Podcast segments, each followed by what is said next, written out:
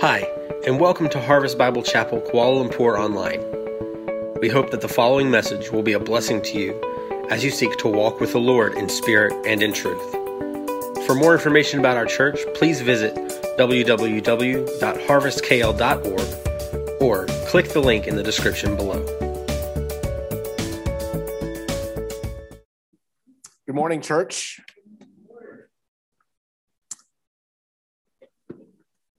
It is always a joy to be with you. Welcome. If you are a first timer or a long timer, we are glad you are here, and our community is better having you here. So we're glad you are here. Uh, I'm Michael. I serve as one of the elders at Harvest.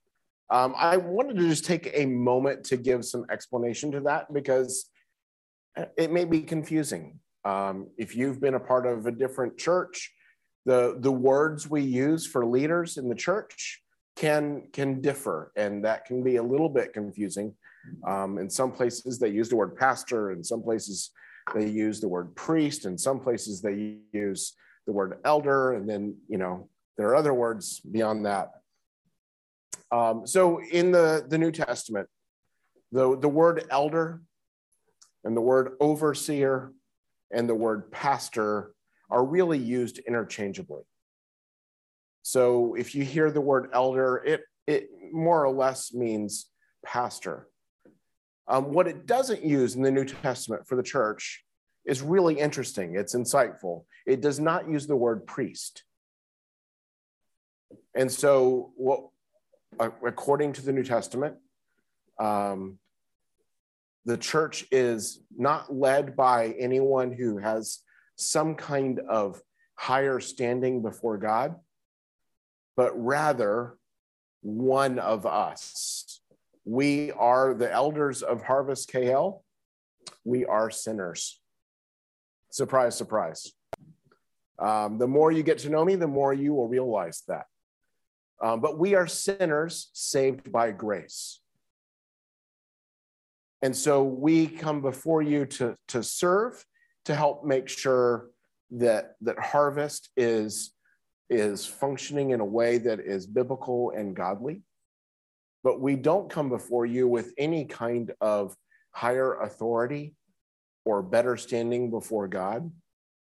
In fact that's one of the beautiful things about the gospel of jesus christ is that um, it for for all of us before christ if you were to you know i don't know what what heaven looks like. But if you imagine it like a police station with a computer and they can call up your records, I hope it's not like that. But, and they pull up all of your records, every single one of us, it would just be a, a long ledger of guilty, guilty, guilty, guilty. And then when we come before God in Christ, for those who are in Christ, it pulls up a completely different set of records.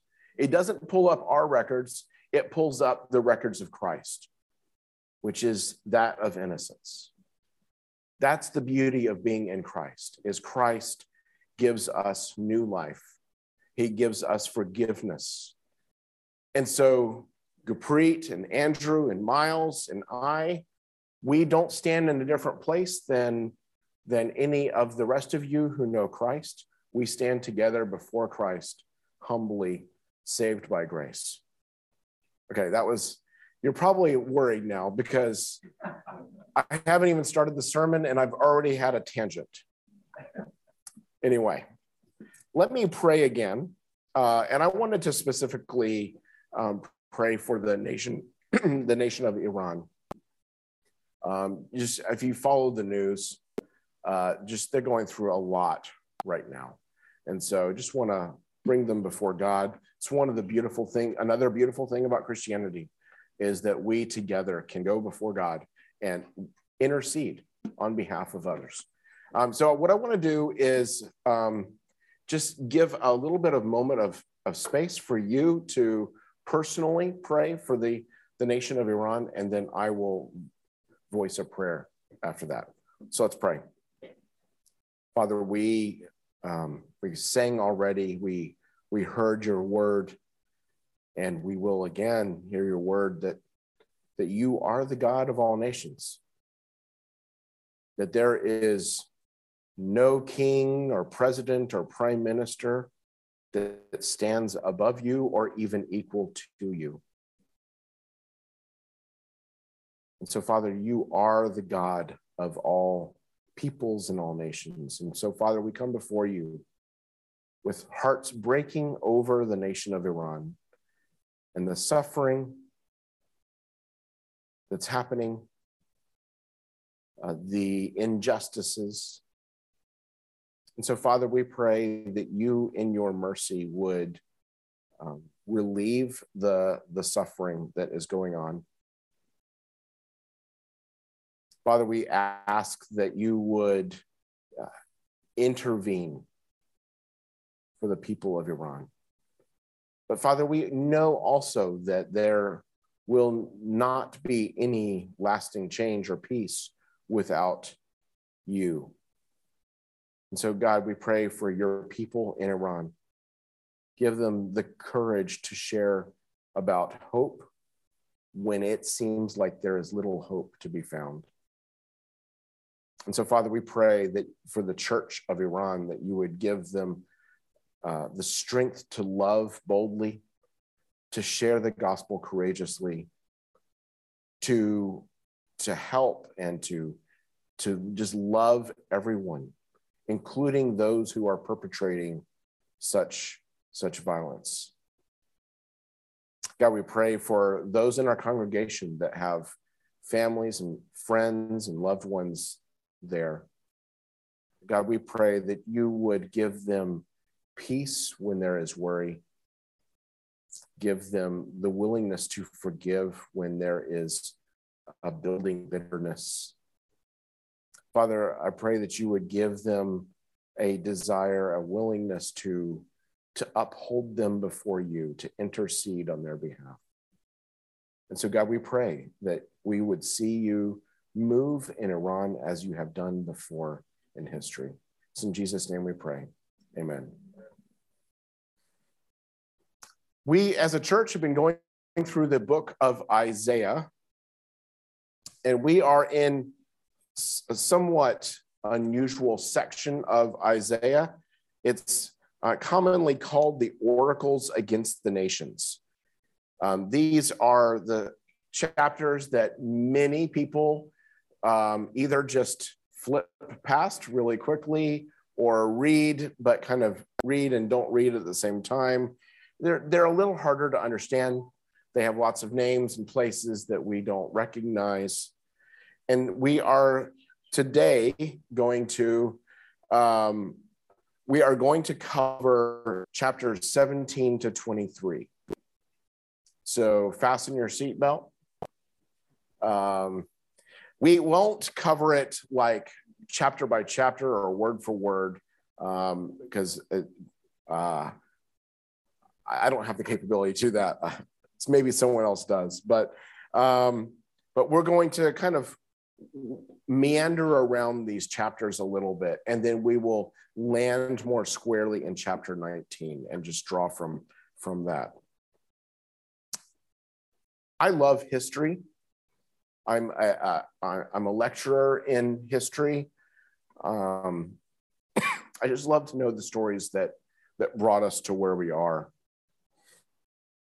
And there's so much that can inspire us from history, but there's also the just it, it's full of power struggles and betrayals and bloodshed. In fact, when you study history in school, often that's what you end up studying is is the wars and the assassinations and the overthrowing of governments and all of that. In the late 1800s, it was thought that humans are getting better. Technology was making big advances, medicine was improving, agriculture was making new advances. Many societies were becoming industrial industrialized societies. It seemed like maybe there was less bloodshed for those living in certain places, at least. And this led to many people to think that we're getting better and that humans are basically good. This also meant that people saw less need for change. Then in 1914, there was a guy by the name of Franz Ferdinand, considered royalty, who was assassinated in a small nation called Serbia. And before you know it, all of Europe was embroiled in war, everyone taking a side almost. And then before you know it, the whole world was embroiled in that war. There was vi- violence in French Polynesia because of the war that began in Europe. 20 million lives lost. Everyone's optimism should have been deflated by that. We're not getting better. We just wasted 20 million lives over petty disagreements. They called it the war to end all wars, as if we just got it all out of our system. We're all done with wars now. Is that true? Was that the last war? No. Clearly, if you go to the news page of today's newspaper, you will see news about war.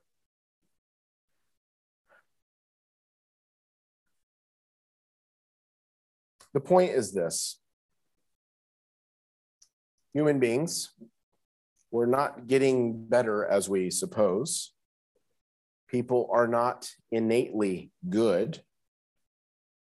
We not only see it in our individual lives, but we see it played out on this international stage. So, this morning we're going to look at this in four parts. Why do the nations rage? How do we see the nations? How does God see the nations? And how does God want us to see the nations? Why do the nations rage? So we've been covering chapters 13 to 23. These are the oracles against the nations. And so you can see a quick snapshot of, of all of the stuff that's being covered in this. And when we started in this three weeks ago, I gave a little bit of the explanation on why we're, we're covering this and why this is in the Bible. And one, one big reason is it makes the it makes the statement that God is not just the God of Israel. God is the God of the whole world, of all the nations. God is no mere tribal God. God is the God of all. He is creator and he is ruler. He sustains everything. And so it covers all of this. We, we, we won't be able to cover in detail. We talked already about Babylon and we talked about Moab last week. Why do the nations rage? Three quick points. God's judgment is well deserved, and that's for multiple reasons. In chapter 17, verse 4, it says, And in that day the glory of Jacob will be brought low, the fat of the flesh will grow lean. This means that the, the Israelites thought themselves to be glorious. And, and that is a rival to God's glory. And also in chapter 17, in verse 10, it says, For you have forgotten the God of your salvation and have not remembered the rock of your refuge. Therefore, though you plant pleasant plants and sow the vine branch of a stranger, you have forgotten the God of your salvation. The nations have forgotten the true God. Israel included, they turned from the Most High God and would turn to little gods, gods who are not really gods. They masquerade as gods. but they are really human made objects of worship. And that's the other point is false gods. Chapter 21, verse 9, it says this Fallen, fallen is Babylon, and all the carved images of her gods he has shattered to the ground. It makes the point here that Babylon had actually created their own gods. How is, how is that worthy of worship? And yet we do that all the time.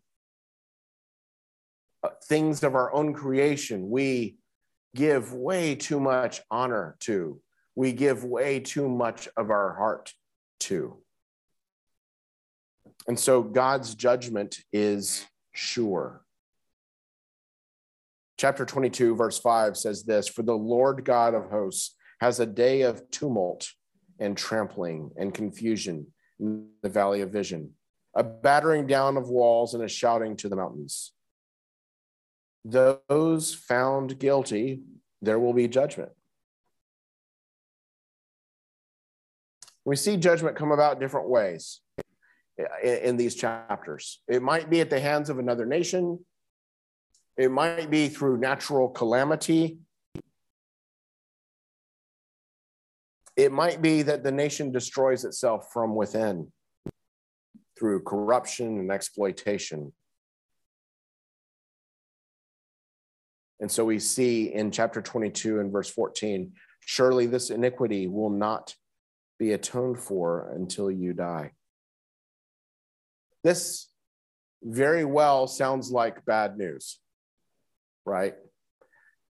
Um, you're probably wondering, uh, why did I come for this doom and gloom moment? So then, how do we see the nations? Throughout these pages, we see that the nations think too much of themselves. We've seen movements in the, in the last few years of rising nationalism and I want to just be clear here there's a difference between patriotism and nationalism. Patriotism is a form of support for your country, even cheering on your country. Nationalism is a view that your country is superior in some way to other countries. But it's a temptation. We may have a belief that there is a competition between the nations they can't all succeed. But is that true? The nations are trying to prove themselves to be better in some way. And what happens though is it actually it's not just like oh those those people, the government. It happens in the citizens, right? It happens in our hearts. Pride, power, possession, they all become part of this thinking about the world. But there's no nation that is innocent. No nation has a clean record. Human rights abuses, corruption, injustice, greed. The poor and the powerless in every nation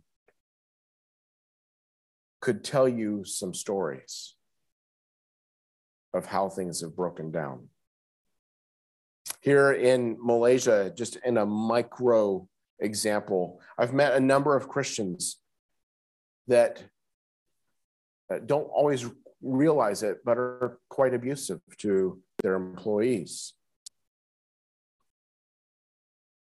I've heard them excuse it in different ways, but usually they explain it in some form that they are actually helping them a few years back, I was at a another church. It was when our it's when Jaden was really little and had trouble sitting through a whole service. And so I was in the back, they had this area for parents to take their kids so the you know little ones can run around and make noise. Um, sermon was piped in. And so I was back there with with Jaden and um, there was a couple of other moms back there. and they were talking, and, and one of the moms had brought her Cambodian helper with her. And so the other mom was asking, Why do you make your helper work on Sundays? And so this other mom answered, She's like, Well, she's Cambodian. She doesn't have any friends here. So what else is she going to do? Well, what does that say? That says that I don't really honor her as having her own time. I will make decisions for her, right? There's a, there's a superiority that developed in her heart that made her feel like she could rule over this other person's life and not give her Sabbath rest. So, how does God see the nations?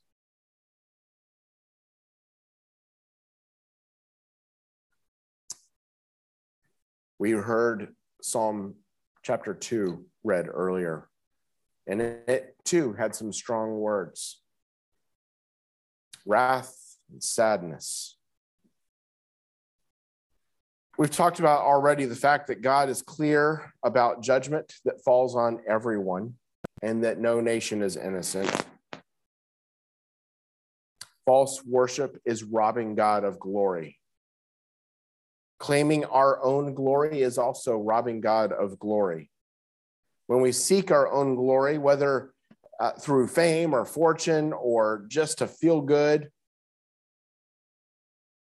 it is, in essence, putting ourselves before others, which means that we are not loving our neighbor as ourselves. When glory goes to us, we blaspheme God we treat others less than ourselves. This, I would submit to you, is the root of our uh, of our wars and our violence. It's people who think they are better than others or more deserving than others. So my my point here is the world's biggest problems are not because of big political issues. Rather, they are issues of the heart. Uh, greed, racism, a lack of fear of God, pride. They're all conditions that, that every human battles, every person battles. But it isn't judgment or wrath. It, I mean, sorry, it isn't just judgment or wrath. God also demonstrates a deep love for us. We are all created in God's image. So last week we talked about the oracle against Moab. And although they rebelled against God and they had devoted themselves to a tribal God, we are still told that God wept over them. He wept over their plight. He knew that they needed to be judged, but it did not give him, he did not do so happy, happily or gleefully. He was sad about this judgment that would befall them.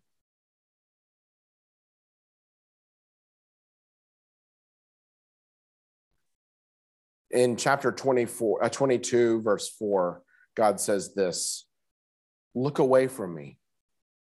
Let me weep bitter tears. Do not labor to comfort me concerning the destruction of the daughter of my people. This is an oracle against Jerusalem. Because Jerusalem was no better than any of the other nations that are called to task here. Jerusalem harbored just as much corruption and oppression and idolatry. God does not take joy in judging the nations, but neither can he just look the other way.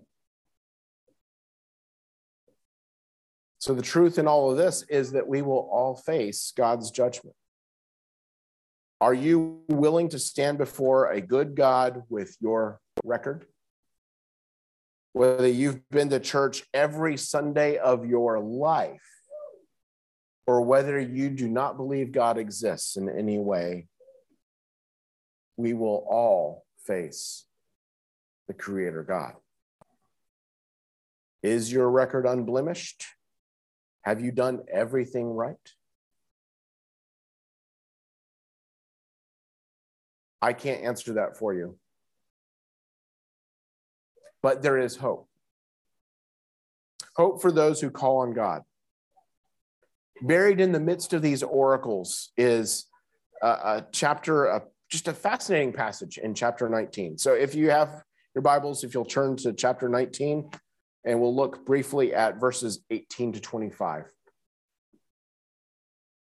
The whole chapter is devoted to Egypt, once a powerhouse nation, a nation that centuries earlier had enslaved Israel. So let me read these verses. I'm starting in chapter 19, verse 18. In that day, there will be an altar to the Lord in the midst of the land of Egypt, and a pillar to the Lord at its border. It will be a sign and a witness to the Lord of hosts in the land of Egypt. When they cry to the Lord because of oppressors, he will send them a savior and defender and deliverer and deliver them. And the Lord will make himself known to the Egyptians. And the Egyptians will know the Lord in that day and worship with sacrifice and offering. And they will make vows to the Lord and perform them. And the Lord will strike Egypt, striking and healing, and they will return to the Lord, and he will listen to their pleas for mercy and heal them. In that day, there will be a highway from Egypt to Assyria, and Assyria will come into Egypt, and Egypt into Assyria, and the Egyptians will worship with the Assyrians. In that day, Israel will be the third with Egypt and Assyria, a blessing in the midst of the earth whom the Lord of hosts has blessed, saying, Blessed be Egypt, my people, and Assyria, the work of my hands, and Israel, my inheritance. This is the word of the Lord. What an amazing passage. Can you imagine? I don't know how, how much you stay up in, you know, geopolitical politics, world news, whatever. But imagine the modern nations of Egypt and Israel and Syria and Iraq all just getting along wondrously. I mean, it's so unthinkable, it's hard to even imagine, I would guess. Egypt will have people who worship God in verse 19 and 21. Egypt will be humbled to the point of crying out to God. Already at this time, Egypt was a shadow of its former glory. Um, you know, nations rise and nations fall it was tempting for Israel to try to create some kind of treaty with Egypt so they could stand against Assyria. So these nations were not friendly to each other at this time either. And so the people of Egypt cry out to God, and God hears them because God is the God of every nation. Anyone in the world can pray to God. And what does it say then? God will send them a savior and defender. God will deliver the people of Egypt. And this is partly extraordinary because when we think about Egypt as people who read the Bible, we may, our minds may go to Exodus centuries earlier where for 400 years the, the, the Jews were enslaved by the Egyptians. And it was a very, very hard time. And when they were seeking their freedom, the, the rulers of Egypt would say no again and again and again.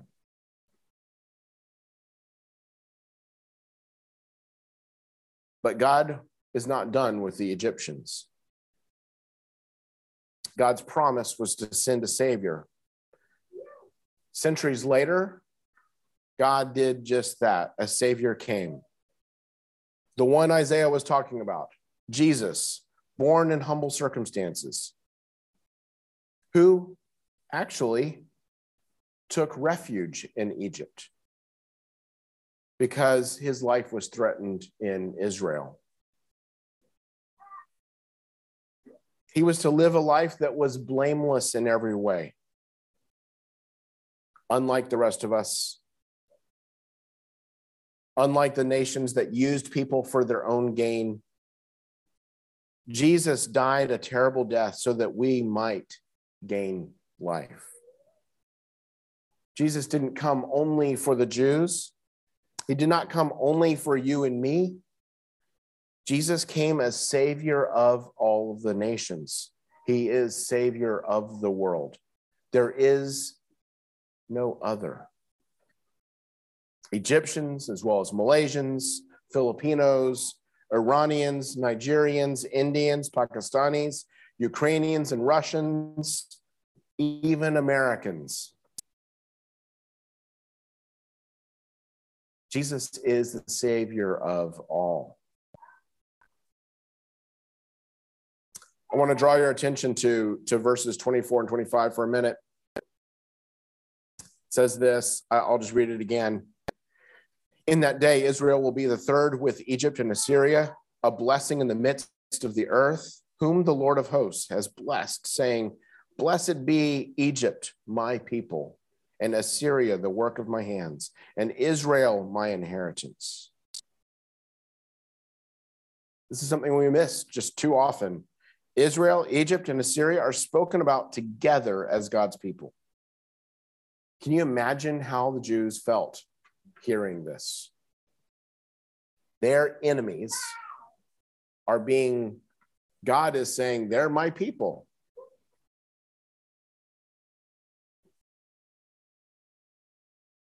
They thought they had exclusive rights to God. And here God is calling Egypt his people. God brings the nations together through the Savior he sent, his son Jesus. How do we have world peace? I don't know if you ever saw the, the movie Miss Congeniality. Um, you know, it's, Uh, I don't go into the storyline, but it's at a, there's a, a beauty pageant and there's this one woman who's an undercover FBI agent who's not really beauty pageant. She's not the norm for a beauty pageant. Let's put it that way. And so they have this point of the interview, and all of the the contestants come up one by one, and they're asked, you know, what is your plan for the world? What do you want to see changed in the world? And every single one of them, um, world peace, and everyone's woo. And then this undercover FBI agent gets up there and is like, uh, harsher restrictions on parole violations. And, you know, she goes off on some police stuff. And like everyone's just sitting there, like, they don't know what to do with that. And then she's like, and world peace. Woo! But it's funny because it's so preposterous, right? We can't just wish the world into peace, right? And the reason for that is our hearts are bent beyond our control, right? We have innate rebellion Peace among the nations is not impossible, but we can't make it happen. It is only through Jesus that it can happen. There is only one way, and that's for us to seek out the Savior, call out to the, the one who will deliver our salvation. So, how does God want us to see the nations? What do we take from this? Three things warn, witness, and worship. Okay? It's a W kind of day. First, what these passages give us is a warning. There will be a day. Throughout these chapters, you see on that day, there will be a day when we will face judgment. Every human who's ever lived in all of history and all of the world will face judgment. I don't know if you've ever gone hiking. You know, usually it's a narrow trail. And if you go hiking with a group of people, then there are people behind you. And if you happen upon some kind of slippery rock, then the norm is then you're going to warn the person behind you about that slippery rock so that they don't fall. And then that person in turn, because they can't, you can't, you're not just going to stop and make an announcement down the trail, then they warn the next person. You have now heard the warning. Now, who will you warn about judgment that is coming? Secondly, to witness. There are people all over the world who have no hope, are living in despair. They may, you may see them on a daily basis at work, and they may be all smiles. Especially in cities, we're kind of trained to say, oh, everything is good, life is good. I hate life, but life is good.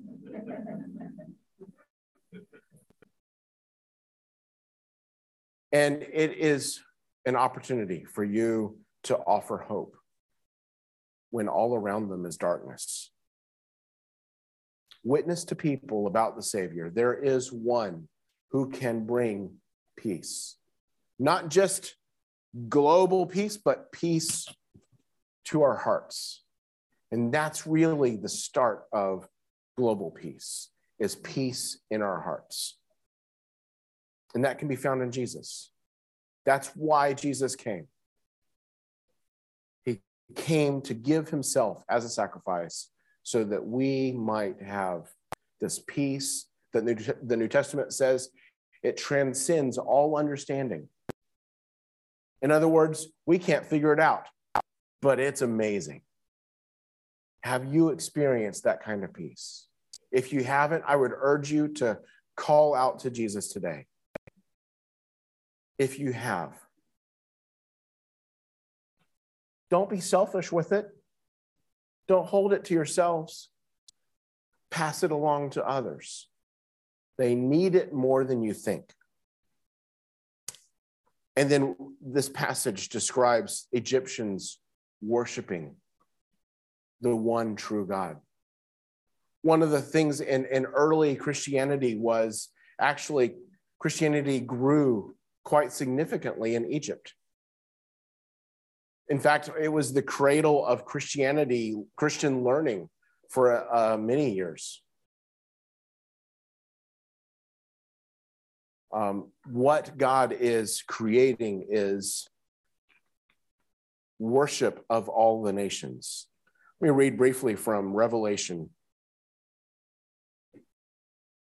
chapter 5.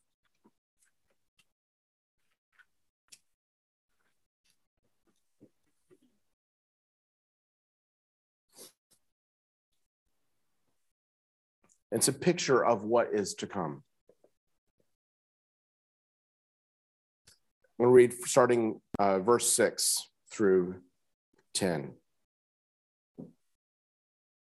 And between the throne and the four living creatures, and among the elders, I saw a lamb standing, as though it had been slain, with seven horns and with seven eyes, which are the seven spirits of God sent out into all the earth. And he went and took the scroll from the right hand of him who is seated on the throne. And when he had taken the scroll, the four living creatures and the 24 elders fell down before the Lamb, each holding a harp, golden bowls full of incense, which are the prayers of the saints.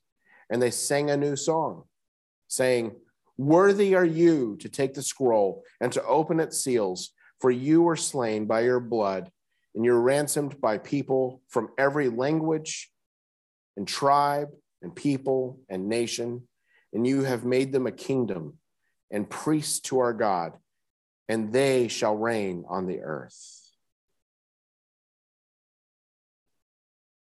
It's a beautiful picture one of the, the amazing things about Christianity is it is not captive to any one culture or any one language or any one place in the world.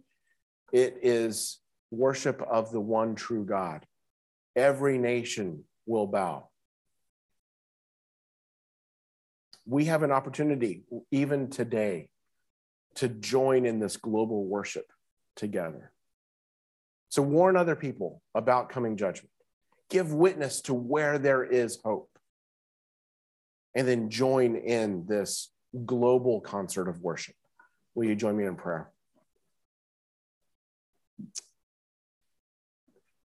Father, we um,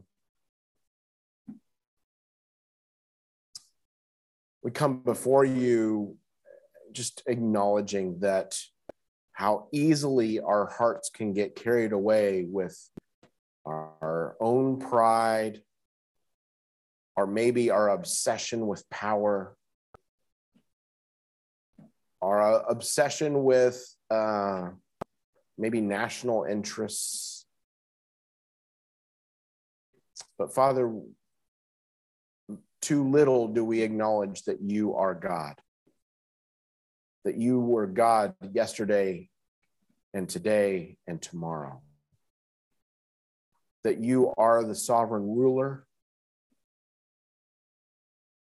and that before you, you, you have called us to, to bow down before you. So, Father, I pray that we would humble ourselves as your people, that we would call upon you for salvation, that we would acknowledge that where we are failing, that you will deliver. We thank you for bringing us from death to life. And so, Father, we pray that you would use us, this small little congregation in one part of this vast world, to be a shining light of good news about Jesus to the world around us. Father, that even now, as we worship as people from many different nations and languages, that we would begin to realize that you have already begun a marvelous work among us. And so, Father, that you would show us how to carry this forward. It's in the name of Jesus we pray. Amen.